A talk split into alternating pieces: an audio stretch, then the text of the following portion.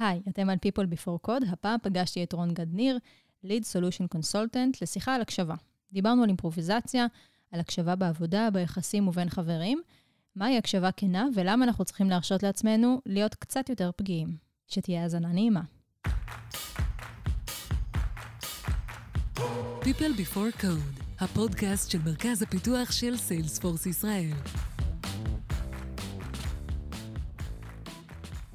היי היי, אתם על People Before Code. בכל פעם נארח כאן עובד או עובדת שילמדו אותנו משהו חדש.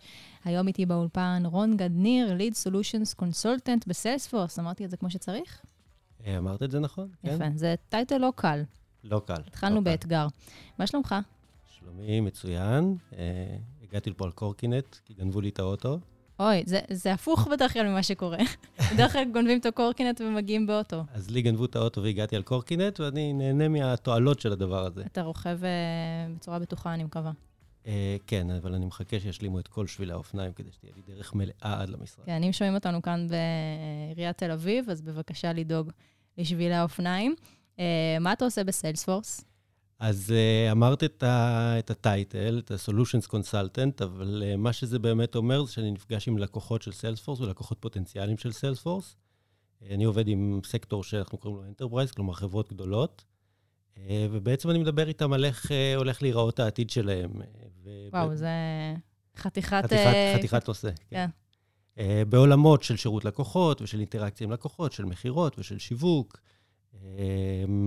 אה, ואנחנו מתכננים ביחד איך להגיע לעתיד.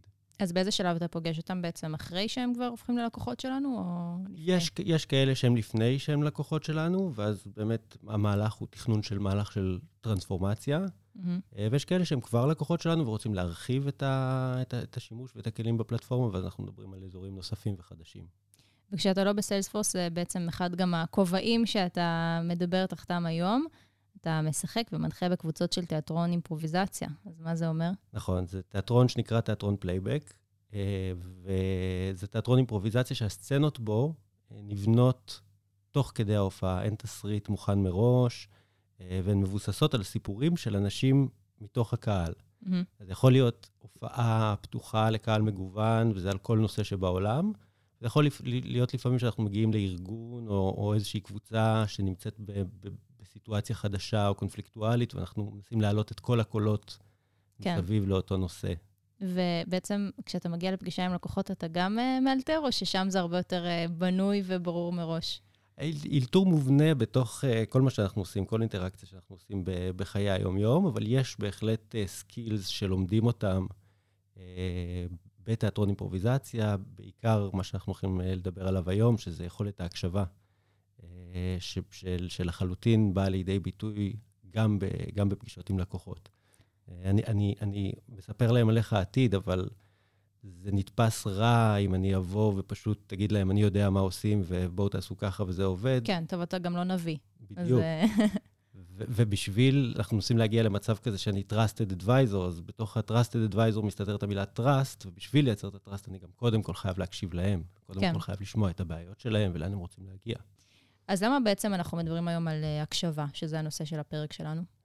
אז בתור מי שעוסק בהקשבה באופן אה, אקטיבי, אני, אני שם לב, אני רואה שהקשבה לא מספיק מוטמעת ב, בתוך התרבות שלנו, שלא מלמדים אותנו מספיק. את התרבות ה- הישראלית. זה, זה, זה נכון גם בתרבות הישראלית, וזה נכון גם, אה, וזה נכון גם באופן כללי. זאת אומרת, אה, אני נתקל בזה גם גלובלית. המאפיינים של זה אולי קצת שונים בישראל. איפה זה מתחיל באמת? איפה מתחילה הבעיה?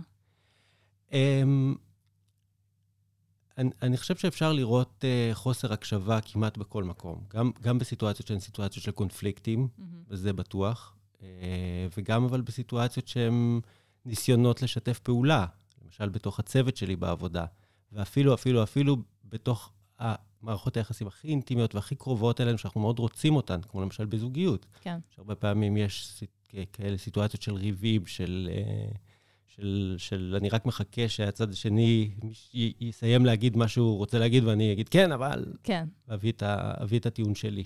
אז הקשבה, אתה אומר, נמצאת בכל מקום, ושאלתי בהקשר הישראלי, אם זה משהו תרבותי, אנחנו כישראלים אה, טובים בלהקשיב? אז, אז שוב, אני חושב שזה... קודם כל, המאפיין התרבותי שלנו זה שאנחנו קצת אימפולסיביים ו- ו- ואגרסיביים. אה, מצד אחד, זה נכון. מצד שני, אנחנו גם נחשבים אה, תרבות חמה. בשביל כן. להיות תרבות חמה, צריכה להיות כזו שמבינה את הצרכים של האחר, של האורח שלך, למשל. חלקנו גם עוברים אה, מסלול צבאי, ושם הדגש הוא באמת על להקשיב ולציית, פחות על מה שלנו יש להגיד אחר כך. אה, יש, יש הבדל מאוד גדול בין, אה, בין, בין ההקשבה, במובן שאנחנו מדברים עליה פה, לבין ציות. ברור. לבין, לבין להבין את ההוראות ו, ו, ולפעול ככה.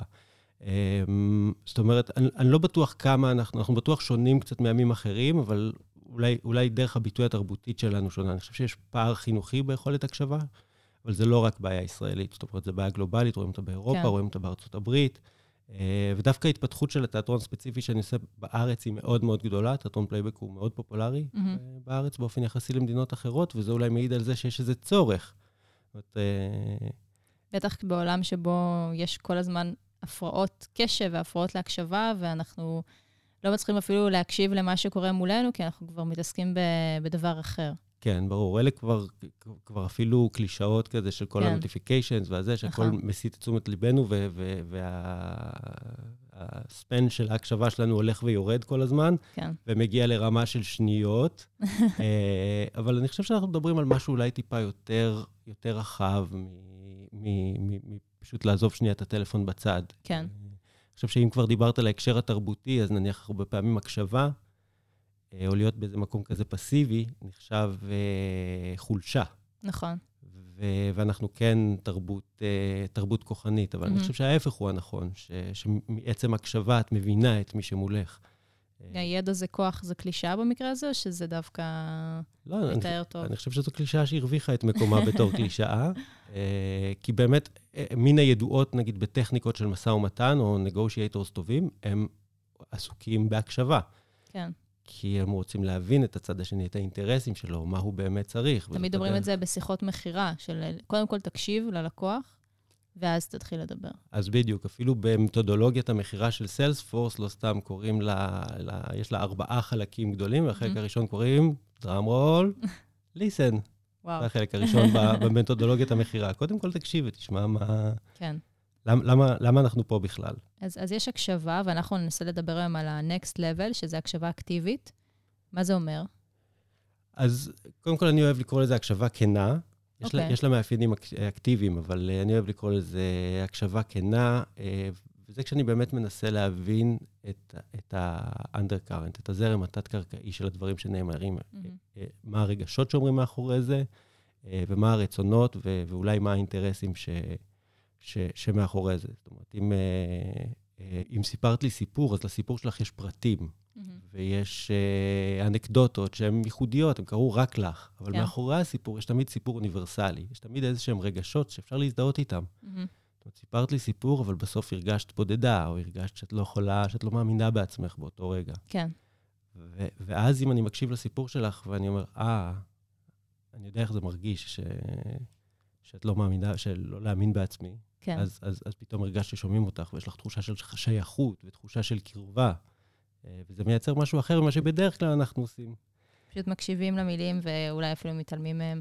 ויש יש עוד level שאני שמה לב אליו הרבה פעמים, אולי בגלל הרגישויות ש, שיש לי, שיש את הטון.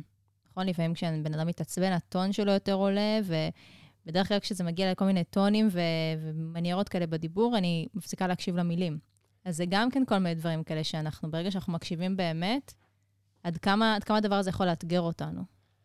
כן, אז, אז, אז ל, ל, להקשבה יש לה הרבה מימדים, יש הרבה שכבות של הקשבה. יש להקשיב לפרטים, ויש להקשיב לסיטואציה, ויש להקשיב ל, לרגשות, ויש להקשיב גם לעצמי בתוך הדבר הזה. זאת אומרת, עוד, עוד אחד מהדברים ש... אה, אחת מהסיבות שאני חושב שקוראים לזה הקשבה אקטיבית, כי בשביל להבין אותך, אני גם צריך תוך כדי להקשיב לעצמי. אם למשל הרמת את הטון ואני נכנס ישר למגננה, הרפלקס שלי זה להיות במגננה, ובלהיות במגננה אני, אני צריך לדאוג לעצמי. אני כן. בסיכון. הישרדותי כזו. יש, יש משהו הישרדותי mm-hmm. בדבר הזה, ואני צריך לשים לב לזה ולהגיד, אוקיי, אני לא באמת מאוים מזה שאת צועקת, אה, ואני אנסה להבין, ואולי לשאול שאלות, בשביל להבין למה את כל כך נסערת ממשהו שאני לתומי חשבתי שהוא בסדר. זה ממש נשמע כמו עבודה. כלומר, זה לא ה-go-to שלנו ב- בשיחות בדרך כלל.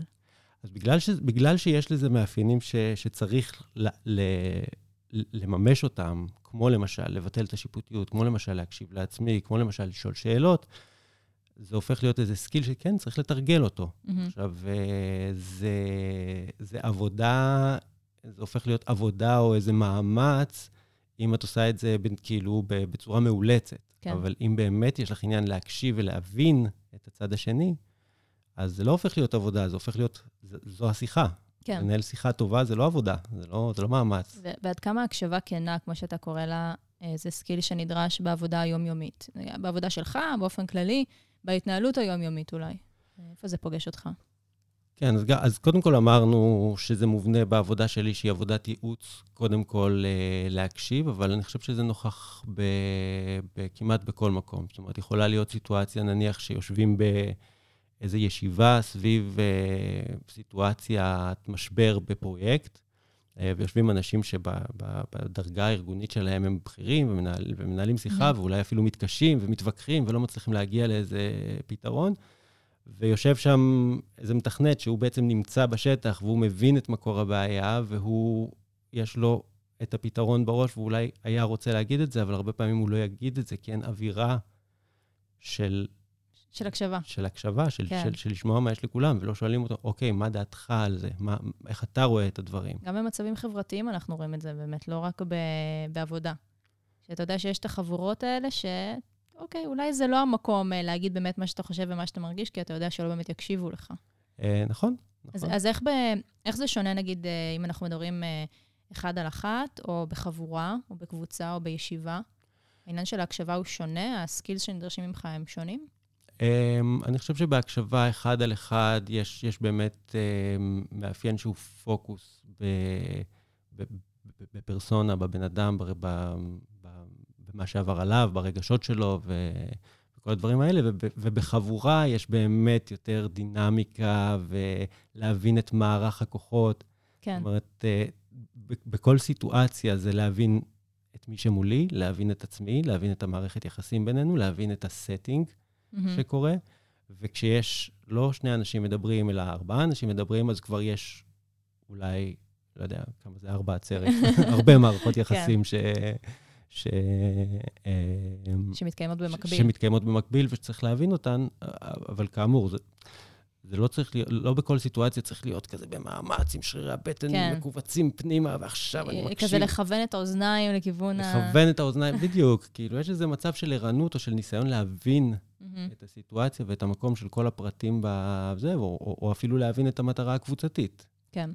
ואם אנחנו באמת נשארים באחד על אחד, אני אשמח לשמוע ממך, מהניסיון שלך, כשאתה מגיע, אפילו עכשיו, בסיטואציה הזו שאנחנו מדברים, וקצת דיברנו מראש, נכון, על השאלות ועל מה נדבר, אבל כן יש כאן איזושהי שיחה. נכון. מה אתה מגייס uh, תוך הדבר הזה? כדי לבצע את ההקשבה הכנה הזאת? אז, אז קודם כל, אה, דבר אחד, למשל, אני מביא את עצמי. זאת אומרת, שאלת אותי מה שלומי היום, יכולתי לספר לך, להגיד לך בסדר, או מצוין, אוקיי, מה כן. עומד מאחורי הדבר הזה? רוב האנשים יענו לך בסדר. Mm-hmm. אני סיפרתי לך מה קרה לי, הגעתי לפה על קורקינט, והרוח... אה, כן, יש בזה אה, משהו חשוף אבל.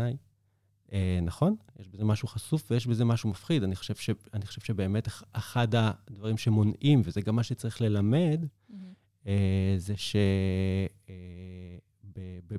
שבפגיעות יש כוח, כמו שנניח ברינה בראון מדברת על זה מלא ב... ב TED Talks שלה, וגם בסרט אה, בנטפליקס שיש עכשיו, mm-hmm. כאילו, מדברת מאוד על הכוח שיש בפגיעות, ו- כן. ו- ומפרקת את זה, למה... גברים בדרך כלל מלמדים אתכם uh, קצת אחרת, לא? שפגיעות זה משהו uh, שהוא לא... פחות מקובל. כך שמעתי. גברים, גברים ונשים, אני חושב. כל, כן. כל, אחד, כל אחד בסיטואציה אחרת. אני חושב שכן, גברים מלמדים אותם יותר, שאתה, כאילו, כן. הדומיננטיות היא, mm-hmm. כאילו, זה נחשב שלהגיד את דעתך, או, או לדעת בדיוק לאן הולכים, או מה עושים, זה כן, כאילו נחשב להוביל כוח, כזה. להוביל, כן. אני, אני מאוד אוהב מנהיגות שהיא מנהיגות ש, ש, שמובילה דרך וחזון, אבל שומעת ומבינה את הסביבה mm-hmm. ומתייחסת לאירועים שקורים באמת. אה, כן. ולא רק מאיזו ידיעה פנימית של ככה, או תעשו ככה, או כזה משהו צבאי, כן. היררכי, פיקודי. אז, אז מה עוד הבאת לפה היום? הבאת את הפגיעות הזאת, שהוביל אותך לספר על זה שפילסת את דרכך לכאן בקורקינט. נכון, פה, פה האמת היא שאני מדבר, ואני עסוק בעיקר בלדבר, או, או להציג את הנושא, ולכן אני צריך למצוא, ההקשבה שלי יותר פנימה, היא mm-hmm. למצוא בעצמי את, ה, את הדברים, למצוא בעצמי את הדוגמאות שבהן אני חשוף לדברים האלה ו, ולהוציא אותן החוצה. אה, אבל ב, אה, ב, בשיחה אה, עם, עם מישהו או מישהי שאני, שאני מדבר איתם, אני חושב שהרגע שה... הזה שאני מרגיש שמשהו קורה כאן, או שיש כאן שיחה, או שאני מנסה mm-hmm. להבין על מה מדברים איתי, למה מדברים איתי, מה האינטרס, מה הסיבה שמישהו... להכניס דברים לקונטקסט באיזשהו מקום אולי. להכניס דברים לקונטקסט, כן, ובדיוק, ולהבין את הקונטקסט. כן. זאת אומרת, יש אנשים שהקונטקסט לפעמים מייצר אצלם אה, רתיעה ממשהו, ויש דברים שהקונטקסט מייצר אצלם התלהבות, וכל אחד mm-hmm. הוא שונה, ו- ו- ו- וזה העניין של ה bias, של השיפוטיות, שצריך לבטל אותה ולהבין כן. כל בן אדם מה הסיפור האישי שלו. ובעצם בשנה וחצי האחרונות, כמעט שנתיים כבר, רוב התקשורת שלנו עברה להיות uh, וירטואלית, גם, גם עם חברים, משפחה שגרה רחוק וגם uh, עם לקוחות מן הסתם.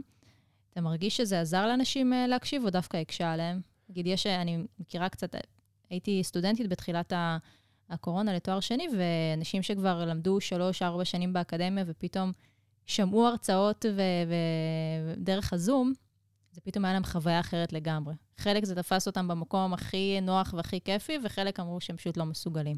איך זה היה לך? לי זה היה יותר טוב כי יש לי הפרעות קשב. כשיש, כשאני יושבת בכיתה, אני חייבת לשבת בשורה הראשונה, אני לא יכולה, אם מישהו מקפיץ את הרגל במרחק 50 מטר, אני אדע על זה, אז אני, אני חייבת להיות מאוד מאוד מפוקסת, אז פה זה פשוט להסתכל על המסך, לראות רק את המרצה, מבחינתי זה היה, שלא ישמעו אותי, כן, אבל כאילו, גן עדן. אמ, אז, אז במובן הזה באמת, השיחה הווירטואלית, כשאת מול המסך, ובטח ובטח בשיחת אחד על אחד, יש משהו שהוא מייצר באמת פוקוס. אני רק פה, אני רק בשיחה, אני רק מקשיב, מצד אחד. מנגד, יש הרבה דברים שהולכים לאיבוד, ב... למשל עכשיו אני מדבר והידיים שלי כזה זזות, נכון. ואת חווה ממני משהו, את חווה אפילו בלי לדעת כמה הכתפיים שלי או שלך, כאילו... כמה אתה לחוץ אולי כמה אתה לחוץ, כמה אתה רגוע, כמה אתה נינוח, אה, כמה אתה דרוך.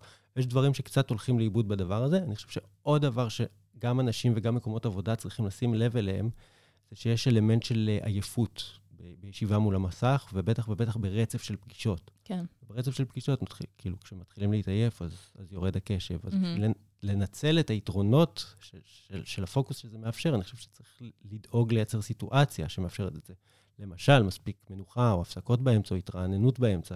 כן. אה, שזה דבר שצריך לשים לב אליו, כי אחרת מגיעים כבר לשתיים בצהריים, אני לא, עוד פגישה, עכשיו כן, יש לי וולט אתה יכול להגיע אחרי כבר ארבע פגישות לשתיים בצהריים, ו... ושהמוח הוא כבר סוג של עיסה. אמ, אוקיי, בואו ננסה שנייה לסכם את הדברים ש... שדיברנו עליהם פה. אז uh, ממש כלים כדי להבין איך אנחנו יכולים להתחיל uh, להקשיב, באמת, אבל. כן, אז, אז קודם כל אני חושב שצריך להבין מה היתרונות, למה בכלל זה חשוב אה, כן. להקשיב, ש, שהקשבה מייצרת uh, יכולת להבין ו, ומספקת מידע ו, ו, ו, ומאפשרת פלטפורמה שיותר קל להגיע לשיתוף פעולה או להבנות הדדיות. Mm-hmm. אז זה, זה דבר אחד. להבין שזה באמת איזשהו גם כוח ולא חולשה. בדיוק, בדיוק. אז הדבר השני, שבאמת זה נתפס כחולשה, או שזה אה, חושף אותנו לפעמים, אה, וגם פה צריך להבין שהקשבה היא בעצם כוח, והיא מאפשרת גם כן. לנו להישמע. זאת אומרת, אם אני מקשיב לך, זה מייצר אצלך יותר חשק לשאול אותי, רגע, אז מה אתה חושב? אז מה דעתך? אז מה אתה אומר? כן. כי, כי צריך להכניס פה גם באמת את העניין הזה שדיברנו עליו מקודם, העניין הזה של הפגיעות, נכון? שבעצם, אם דיברנו על, הזכרנו את המילה חולשה, אז נגיד שפגיעות זה לא חולשה במקרה הזה. כן, יש כל מיני דברים שהם כאילו טאבו כזה בסביבת עבודה או בסביבה חברתית, שלא ידעו שאני עצוב, או שלא ידעו כן. שאני מרגיש חלש, אבל כולנו מרגישים לפעמים קצת עצובים וקצת חלשים, או קצת שמחים, ויותר קל לשמוח נכון. בשמחה נכון. של מישהו, או להיות עצוב בעצבונו כן. של מישהו. אה, אם גם אני מרשה לעצמי, ויש אווירה שזה בסדר, שמה שאת מרגישה, זה, זה האמת. כן. ואני רוצה לדעת מה האמת, מה האמת שלך. ולהקשיב מאיפה, מאיפה זה מגיע באמת. והדבר האחרון, ואולי הוא הכי חשוב וקצת מובן מאליו, אבל נגיד אותו בכל מקרה, זה שצריך לתרגל. כן, כן, אנחנו מתייחסים הרבה פעמים ליכולת הפיזית של שמיעה בתור הקשבה, אבל היכולת להקשיב במובן של להבין את, ה, את, את, את מה עומד מאחורי הדברים, זה דבר שצריך אה, ללמוד ולתרגל אותו, גם בגלל שזה קשה לבטל שיפוטיות, גם בגלל שזה קשה לפעמים להקשיב לעצמנו. ו- ורואים את זה, אני יכול להיות באיזה סדנה בעבודה ולהיות נורא קשוב ללקוח, ואז אני מגיע הביתה רק בשביל לגלות שאני בעצם לא מקשיב. כן. נניח לבת זוג שלי, למשל. היא אומרת לי, אתה לא מקשיב לי, אז... הזדמנות להתנצל על כל הפעמים. אז אני, כן, אני חושב שכשהיא אומרת לי את זה, נניח, אתה, אתה, אבל אתה לא מקשיב למה שאני אומרת, אז אני אומר, אוקיי, אז רגע, אז אני אקשיב. ו- ואם אני מקשיב, והיא מצליחה להשמיע את, את דעתה, אז גם יש לה יותר פניות גם לשמוע, וזו עוד דרך בשבילי גם להשיג את המטרות שלי, תוך כדי התחשבות, כי בסופו של דבר, אלה מערכות יחסים שאנחנו כן, רוצים, ו- נכון. ורוצים להיאחז בהם, רוצים לפתור את הבעיות והקונפליקטים וחוסר ההבנות שיש בהם. מעולה. טוב, אז יש לנו את זה. אה, בכל פרק אנחנו מסיימים עם איזושהי המלצה של המרואיין. על מה אתה ממליץ, חוץ מ... להקשיב, אז תספר ואני מקשיבה. אז קודם כל, קודם כל אה, המלצתי כבר תוך כדי אימבדד בתכנים של ברנה בראון על, אה, על, על פגיעות, כי, כי לא תכננו לדבר על זה, אבל דיברנו על זה. רואים את זה בנטפליקס? איפה זה נמצא? יש בנטפליקס, כן. איך זה, איך זה נקרא? Uh, מי שכותב ברנה בראון בנטפליקס יקבל את ההרצאה, אני לא זוכר איך, ה... call to courage זה נקרא. מעולה. זה נקרא call to courage. ועוד בהקשר של, של הקשבה, אני מאוד ממליץ על סרט. הוא זמין רק בנטפליקס אה, אה, כזה של ארה"ב או בריטניה, או כזה לשלם בשביל להוריד mm-hmm. אותו אונליין. אה, וזה סרט שעשתה אותו דיה קאן, שהיא דיה חאן, אם רוצים להיות יותר אותנטיים, שהיא מוסלמית אה, שגרה באירופה והיא עושה סרטים תיעודיים, והיא יצאה לתעד אה, קבוצות של white supremacy בארצות הברית. היא נקלעה לאותה אה, ריאלי מפורסמת בשרלוטסוויל. Mm-hmm. ו, והדבר המדהים ש, שקורה שם, זה שלא כמו מראיינים אחרים שבאו מתקשורת ליברלית לראיין uh, את האנשים האלה, היא פשוט באה להקשיב באמת. כן. ולהבין מה מניע אותם ולמה הם רואים בה האויב שלהם. ועצם הדבר הזה שישבה איתם והקשיבה להם, יצרה ביניהם בסופו של דבר קשר. Mm-hmm. זה הגיע למצב מדהים שמי שהיה מוביל לתנועה הנציונל סוציאליסטית, הנציונל סוציאליסטית בארצות הברית, mm-hmm. אחרי כמה שנים אמנם, כי זה תהליך, אבל עזב את התנועה. וואו. ו- וממש מחשיב אותה כחברה, והוא נושא דברים באופן פומבי על שלום וסובלנות, כאילו, מדהים, זה אשכרה אקטיביזם בתוך, ה- בתוך הדוקו הזה, ואתה יוצא מזה אופטימי או פסימי? ערבוב של שניהם. יש, uh, יש הרבה פעמים שאני רואה את הדברים האלה באים הלכה למעשה, אני רואה תנועות ש- שקורות, או גופים ש- ששמים לעצמם למטרה שהעולם יותר יקשיב.